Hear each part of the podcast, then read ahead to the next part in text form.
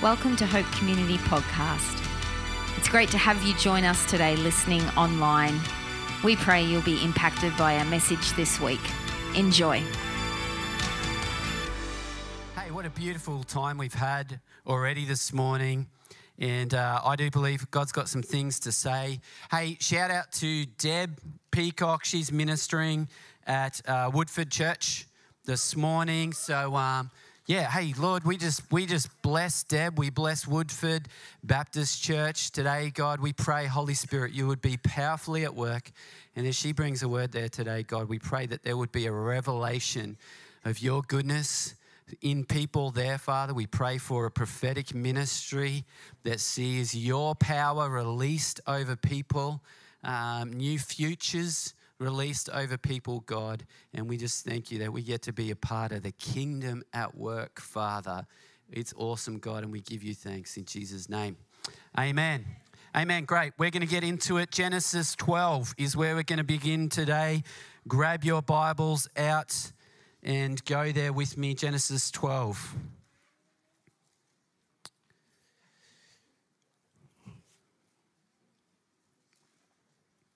It will come up on the screen. There we go.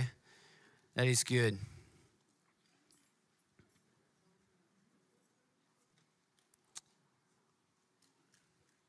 Give me a hoot if you're there. What a reserved bunch. Wow. Can anyone give me a better hoot than that? Great. The joy is breaking out now. Okay, Genesis 12, let's go. It says, The Lord said to Abram, Go from your country, your people, and your father's household to the land I will show you. I will make you into a great nation, and I will bless you. I will make your name great, and you will be a blessing. I will bless those who bless you, and whoever curses you, I will curse. And all peoples on earth will be blessed through you. So today I'm going to share with you a little bit of God's heart for Israel. And I'm going to speak into a little bit of what is currently happening there in the war and uh, maybe help answer some questions or fill in some gaps that people have. You know, I've been a Christian uh, for over 20 years now. Uh, I've been a Christian leader for almost as long as that. And over those 20 years, I have to admit, I had no idea about God's heart from Israel. No idea. And uh, being charismatic church, we get some interesting characters come along at times. Uh, are there any interesting characters here today? Great to see you know who you, you are. and, um, but we do, and, and, over the years, we've had people come and visit, and, and they've grabbed me after church or before church, and they've hit me with this question. It's come up over and over again. I just want to know what your church's position is on Israel. And to be honest, I had no idea what that question really meant. And I would say, well, you know, Israel's a cool place, isn't it? You know, like I see it's in the Bible as well. and uh, that clearly wasn't the answer or the response they were looking for, and they are fellowshipping elsewhere at this time. Um, all that to say that uh, about a year ago now, God started bringing Israel to my attention. And uh, over that time, one of the things I felt He was really showing me to do was go to Israel to get my feet on the ground. And I felt like He was saying to me, You will get my heart when you get to Israel. And so uh, I talked to some of our team, and we put together this trip, as many of you know. And in October, uh, we went to Israel. And so we landed two days after the war in Israel had started. Not super convenient. Um, so we were only there for two days before we had to get out, and uh, many, many people here were praying for us. And I can tell you that God answered those prayers, and we were able to get out of Israel miraculously. Uh, it was God's help that kept us safe and got us out. Um, but over this time, God has shown me that we need to understand his heart for Israel. And I know that God takes us all on these different journeys, and the beauty of his grace means that he guides us and leads us, and we all have our own unique journeys that he guides us through. But Israel is close to God's heart. And so today I want to kind of bring some stuff to you. And I bring it with an awareness that there are some people in the room, and maybe you're like me and you're just thinking, how the heck is Israel relevant to me in any way? And my prayer is that I don't believe that I can do a good job or that it is even my job of convincing you of this. And so, my prayer has been that somehow, as we go to God's word and as I, I, teach into some things today, is that the Holy Spirit would come and actually open our hearts to the Father's heart. And that He would do something supernatural in this place. And that our eyes would be open to this. And that what the Lord wants to reveal to each one of us on our journeys, the Lord will reveal. And so, Father, we pray for that this morning, God. We pray, Holy Spirit, that your voice is the loudest voice in this room for those who are joining online as well, God, that you are speaking, God. And uh, we want your truth and we want your heart, Father. And so, to the best of our ability, we just say yes and amen to opening our heart to anything that you want to say and do in us today. Come, Holy Spirit, we pray. Amen. So, when I was in Israel, I actually got to go and stand in the Garden of Gethsemane. Um, any, who in the room has been there as well? How many people? Okay, oh, quite a few people. For me, that was an amazing experience. So, the Garden of Gethsemane is where Jesus went and spent the night in prayer before he was betrayed and went to the cross. Uh, the disciples were with him. It's an olive grove. And today, those olive trees are still there. So they are thousands of years old. There's a picture of, of what that looks like. You can't actually walk through it, there's a fence around it, but it's all beautifully looked after. And those olive trees that are thousands of years old even still have olives growing on them. And I just thought it was amazing and as I stood in that place, I was so overwhelmed with this sense that I am standing in a place that we read about in our Bibles and where Jesus actually stood also. Isn't that a wonderful thing that when we open our scriptures, that this is stuff that really happened? Like we can go and we can see these places, we can go and we can be where Jesus was.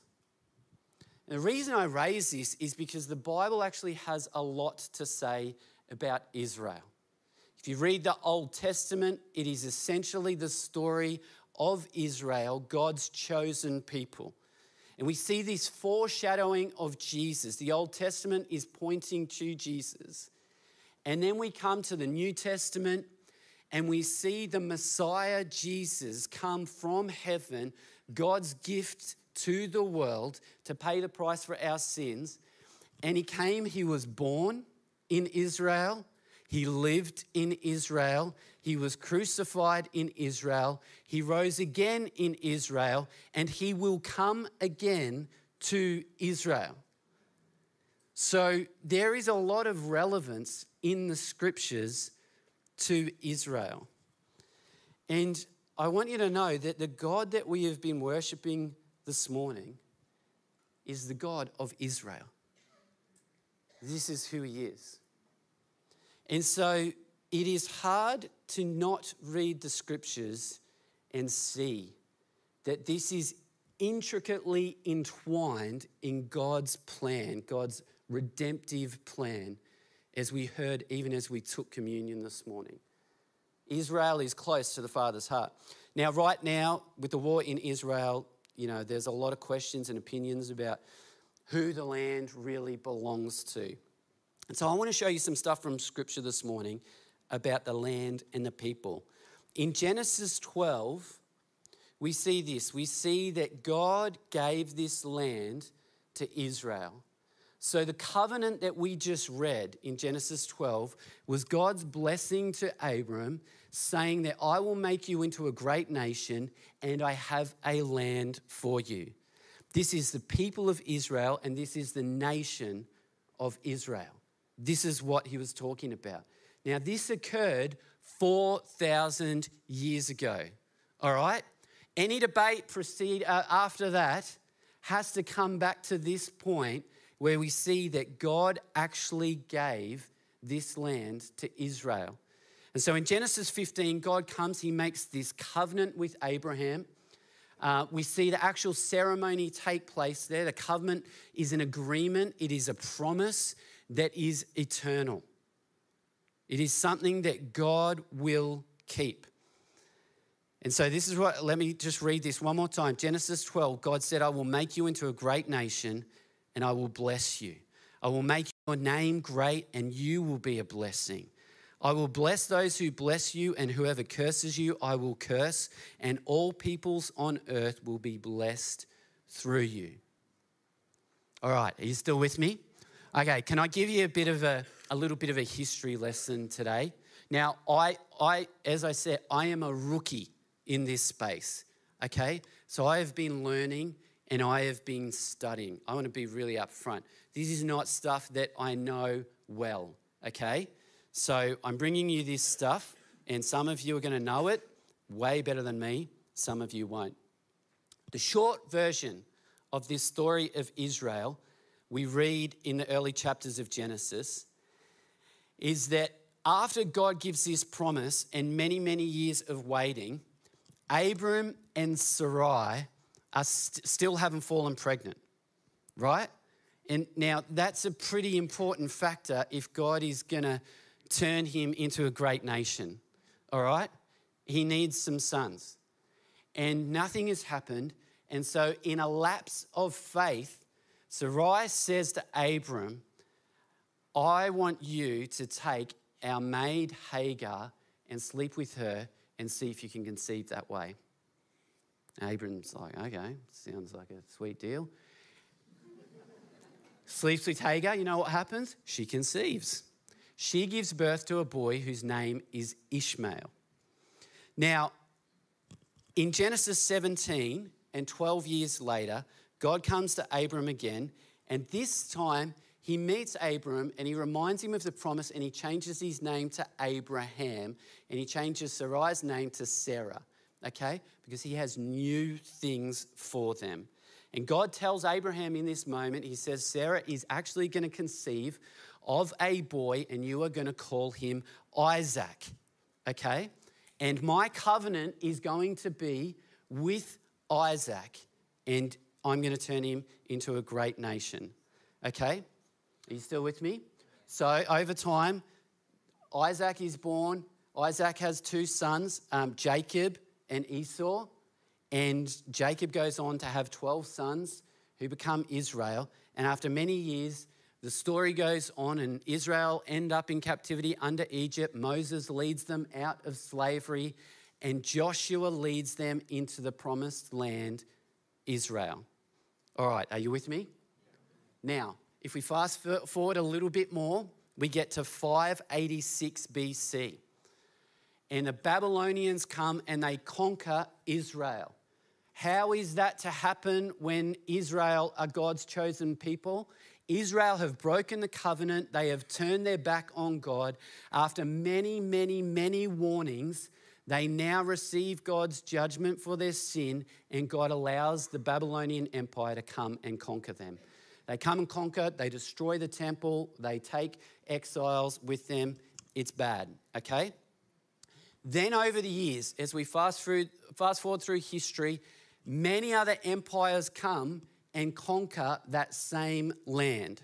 So the Persians come, they conquer the Babylonians. The Greeks come, they conquer the Persians. The Romans come, the Byzantines come, the Arab Islamic Empire come, the Catholic Crusaders come, the Mamelukes come, the Ottomans come, and finally the British Empire comes. All right? How are you going with your history lesson? There's about three people who are excited about this. That's all right. Now, it is not until, so we were at 586 BC when the Babylonians came and conquered. It's not until 1948 that the Jews finally got their land back. All right, two and a half thousand years. So these are people who have been, dispersed that whole time. If you can imagine what that's like, that's super difficult and super painful. Now, we actually got to see uh, evidence of this while we were there. We went on this tour. So we had one day of peace while we are in Israel.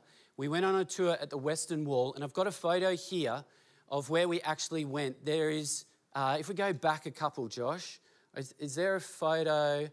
Um, there's a Roman streetscape that's been uncovered. There you go. So this this streetscape that we see, the bottom level there, is actually a Roman road. This was just uncovered during COVID. Uh, we went on a tour that took us down the levels that they've excavated. So as each empire came in, they just obliterated the last empire. They just demolished them, and then they went, Great, now we've got a foundation to build our city on. And they build a city on that. Next empire comes in, demolishes that. They go, Great, now we've got a new foundation to build our city on. So over the years, all these levels in this valley have just been built on. And so over time, archaeologists have excavated through this, and you actually get to walk down through each level of history until we got to this Roman street, which, as I said, has just recently been excavated, and we got to see a street that Jesus literally would have walked on. Now, behind it in that photo is the foundation of the Western Wall. And so that was the temple.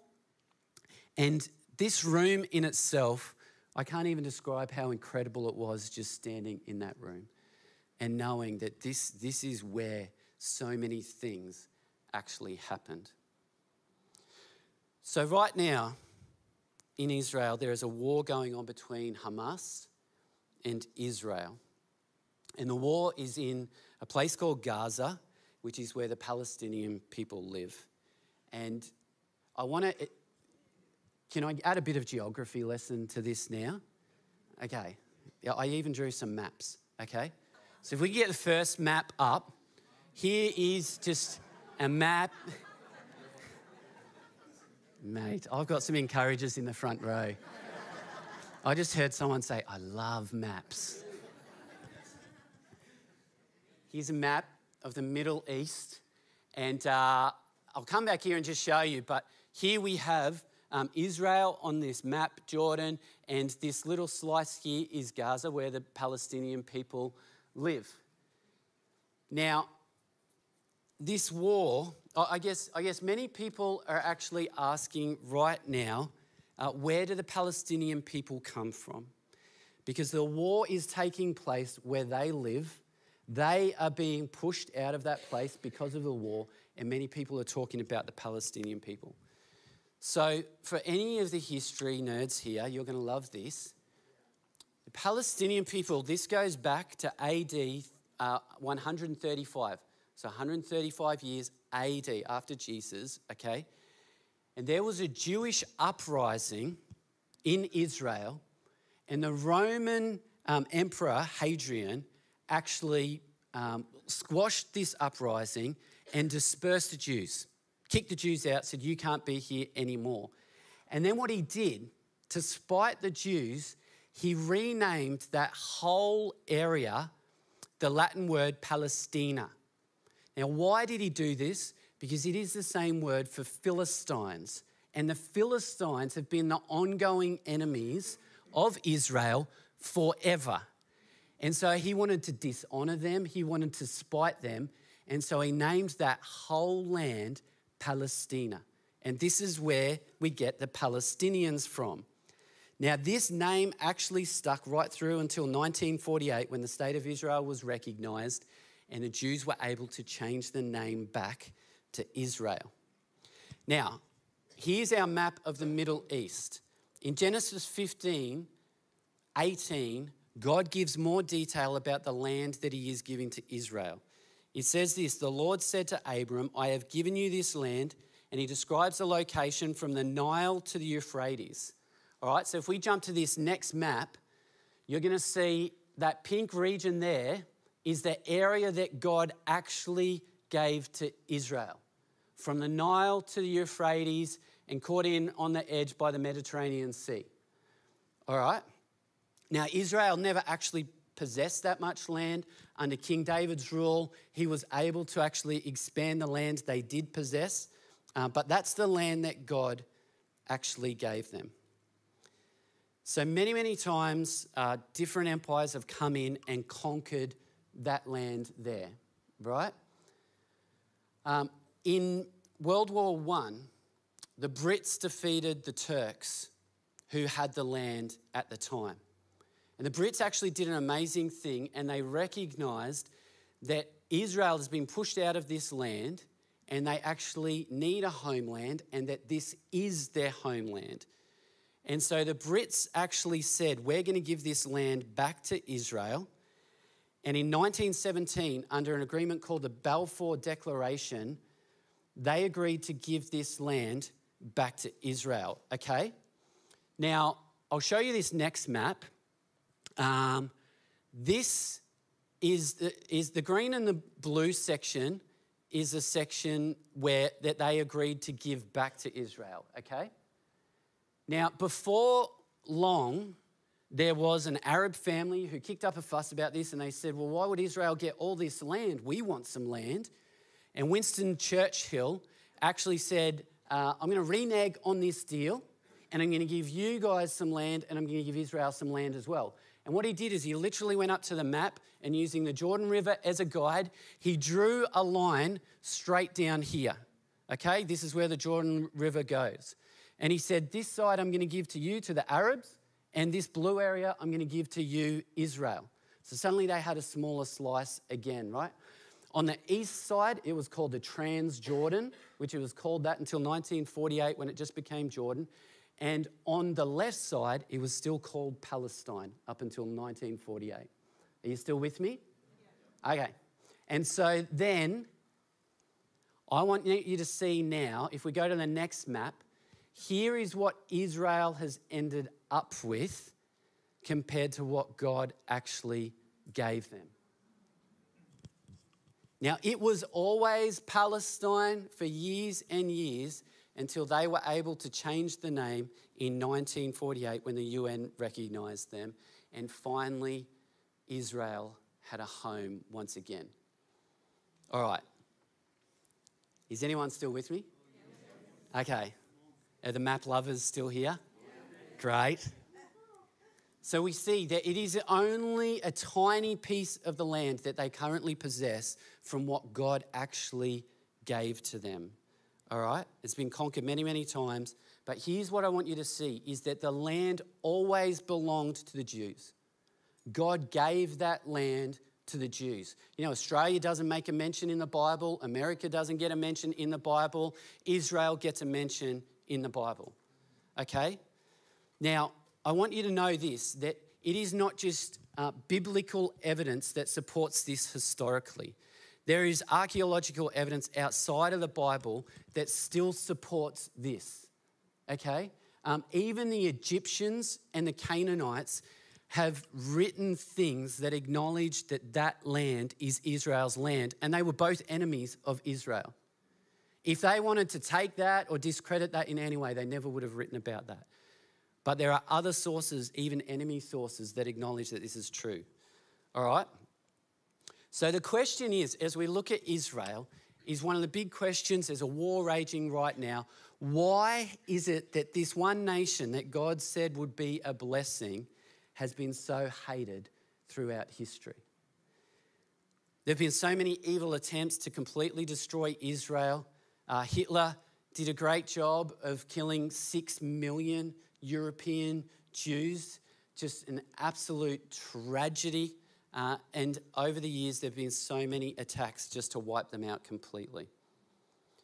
In Ephesians 6:12, it says this, "For our struggle is not against flesh and blood, but against the rulers, against the authorities, against the powers of this dark world, and against the spiritual forces of evil in the heavenly realms." The reason is this is because this is a spiritual war. We see it being played out in the physical, but this is a spiritual war. Now, let me take you back to the beginning again. You remember Abraham, he had two children, one to Hagar, one to Sarah. And the one to Hagar's name was Ishmael. An angel of the Lord appeared, and this is what the angel had to say about Ishmael in Genesis 16 12. He said, He will be a wild donkey of a man. His hand will be against everyone, and everyone's hand against him. And he will live in hostility toward all his brothers. So, all the way back at the very beginning of the promise, the covenant, the spiritual battle started right there. God promised that they would be a blessing to the earth, and the enemy wants to steal that promise. So we have two lines coming we have Hagar and Ishmael, and we have Sarah and Isaac. One is the father, the descendants of the Arabs and the Palestinian people, and one is the father and the descendants of the nation of Israel and the Jews. All right? How are we tracking? Is this helping anyone? Okay. Scripture gives us no doubt that these are God's chosen people and the covenant is with them. So, right now, Israel is at war with Hamas. In Arabic, Hamas means zeal. But most people don't know that the word Hamas actually appears in scriptures. So, our scriptures are super prophetic. There are things in our scriptures that are still to come to pass. Okay? And people say, oh, you know, what's in the Bible? There's a lot of stuff about everyday life right now in the scriptures. So in Genesis 6:11, and Deb shared on this a little bit last week when she shared on Noah, it says this, now the earth was corrupt in God's sight and was full of violence. Now that word violence is the Hebrew word Hamas. And we know that God sent a flood to clean the world of Hamas. Okay? Now, I want you to see this. Hamas is not just a terrorist organization, Hamas is an evil spirit of violence. This evil spirit just wants to kill, wants to destroy. And a better translation of Genesis 16 reads that the world was not just full of violence, but was actually possessed with violence, the spirit of violence. So God sent the flood to wipe out those who were filled with the spirit of violence. Those who were saved was Noah and his family who were spilled, uh, who were filled with the Holy Spirit. Much better. Much better spirit. I really can attest to that. So Hamas have openly uh, written, even in their charter that was accepted on, in 1988, that they exist to kill Jews and to wipe Israel off the map. But I want you to hear this they don't just hate Jews, they, they don't care about Palestinians, they don't care about Arabs, they don't care about anyone else. They are possessed with a spirit of violence. And so we arrived in Israel on October 9. On October 7, uh, Hamas attacked Israel. And at the time, it was the Jewish Sabbath.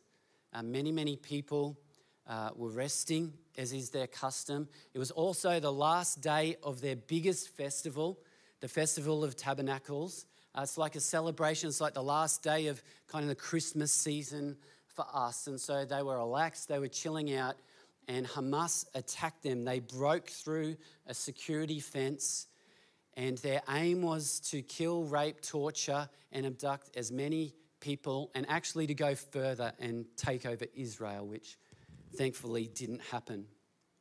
Uh, their first port of call was a dance festival that was happening, and they actually, many of them flew with um, paragliders over the fence into the dance festival, and there hundreds and hundreds of people were killed, raped, tortured, and many were taken hostage also. Once they'd finished there, they moved into these little villages that were close by uh, where the same sorts of terrible things happened.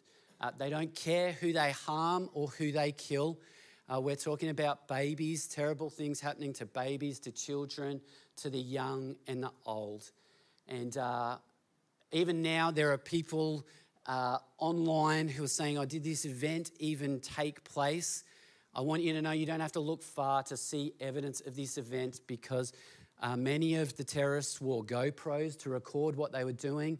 Uh, when they were killing people, they even used their phones to call their loved ones and stream it on things like FaceTime.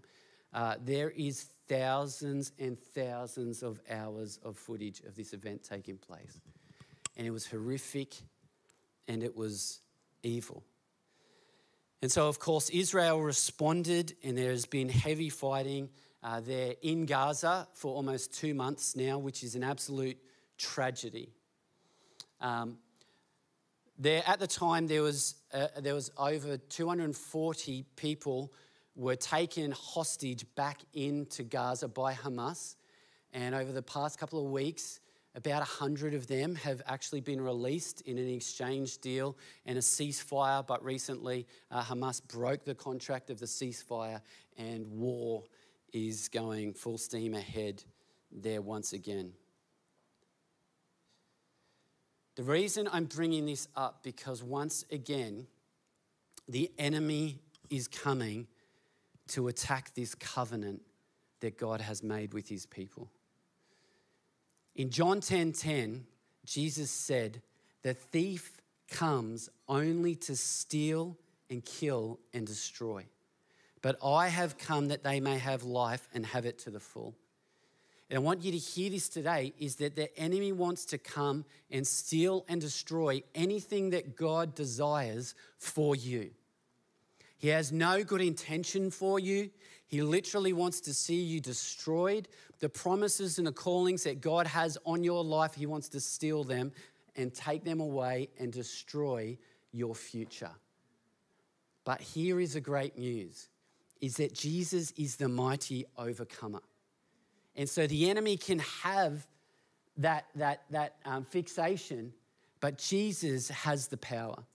And there is hope in Jesus that anything that the enemy may even get to steal from you, God has more. He is abundant. He has everything that we need. If you've had joy taken from you, God has joy for you. If you've had hope taken from you, God has hope for you. If your heart's been broken, God is the one who can heal. If you've had funds taken from you, God can restore them. If God say if the enemy's taken family from you, God can restore that. God is the one, He is the only one we can find hope in. And He has unlimited resources. All right, so let me land this plane. Uh, how many people are still with me here? Okay. The question is this the big question. So, why do we need to know any of this? What difference does this make to us as we head off to KFC after church today. Is Israel relevant to us in any way? As I said to you, Israel is right through the scriptures, okay? Uh, both historically and prophetically. Now, prophetically, as we read the scriptures, we see that many things many prophetic things have been fulfilled. Some prophetic things are yet to be fulfilled, and some prophetic things have been filled, fulfilled in part. So they've had one purpose in that season of time, but there's more to come to that prophecy. All right? The Bible, when it comes to Israel, is a prophetic signpost of the times that we're living in and what God is doing across the earth. So, one of the things we have to be careful of is, is what's called replacement theology. Replacement theology has come about because as we read the scriptures, we see God talking about both Israel and particularly in the New Testament, we see God talking about the church. Now, based on our history lesson, we see that for so long, for so much of history, Israel and the church have never existed at the same time. There are two seasons of time where they've existed together. And that's when Jesus was alive until the Babylonians in AD 70. There was a tiny window there. We know that Pentecost came, the Holy Spirit was poured out, and the church was born. So there's a little season there.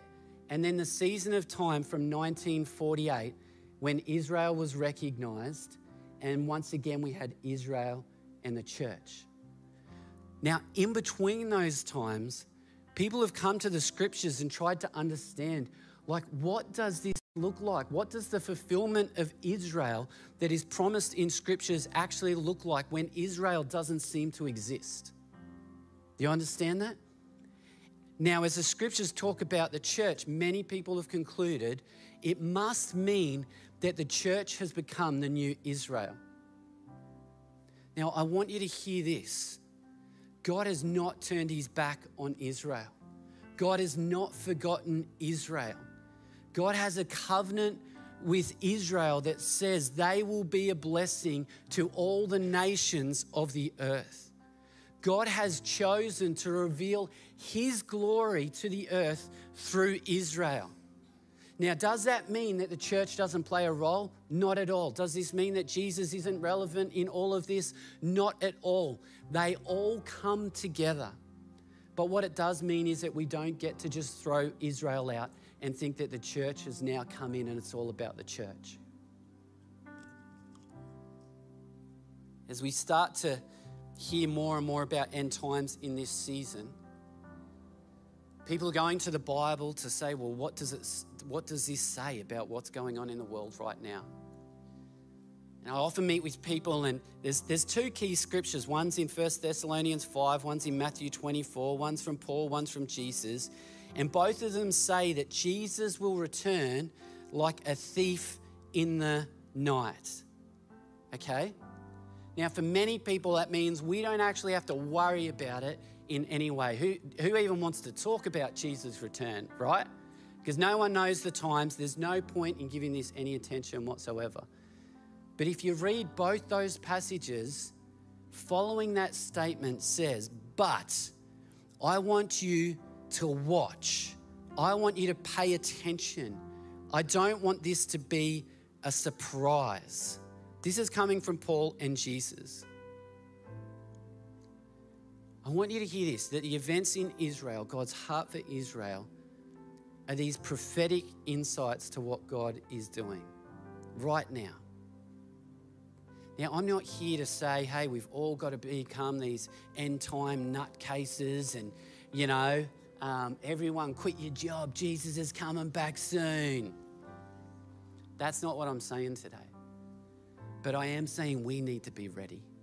And there is an urgency in this hour that God is at work across the earth, both in Israel, in Australia, right across the earth. He's pouring out His Spirit and doing amazing things. And there will be a day, this is what we believe, when Jesus will come back for His people. None of us want anyone to miss out on what the Lord has for them. And so, my encouragement to you is be prepared. No one gets to do this for you. This is about you and the Lord. Where are you at with the Lord? One last story as I finish up. One of the highlights for me in our time, our day in Israel, uh, was going to the Western Wall. And uh, I got a photo here of what this is what the Western Wall um, looks like. Quite commonly, particularly around special feasts and times like that, there are literally thousands of people that flock to this wall. Um, people come from all over the world to come and to pray here. And so, in the background there, that section of wall is believed to be uh, the western wall of the temple. This is the temple that King Solomon built where God's glory came and dwelt. Uh, it was destroyed eh, by the Babylonians, it was rebuilt again, and the second temple was there, which was then destroyed again by the Romans. But this section of the wall remains. As, as we were walking up to the wall, even from a hundred meters away, I could feel the presence of God. And I know this is so subjective and you can't feel what I felt, and it's, you know, all this feeling stuff, but I'm walking up to this wall, this pile of rocks, and I can feel the presence of the Lord.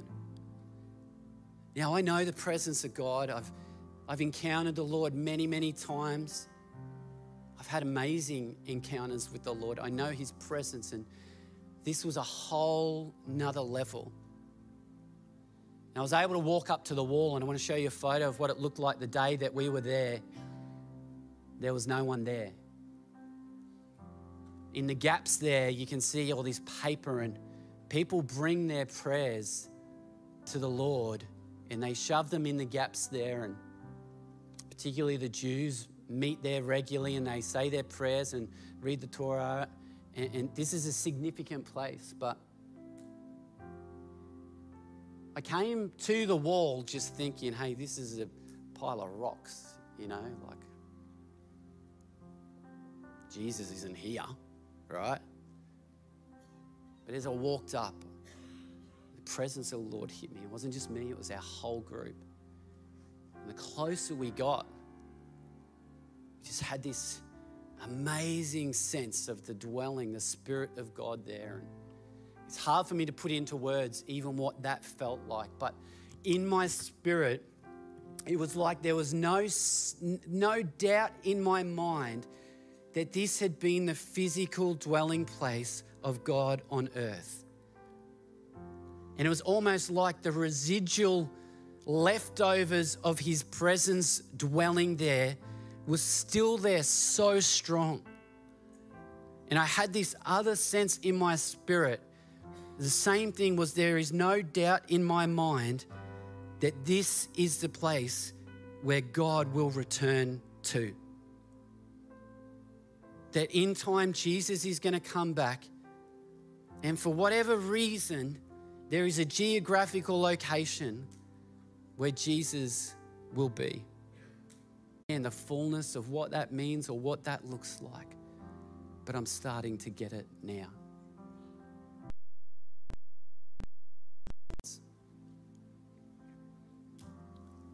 We need to be praying for Israel.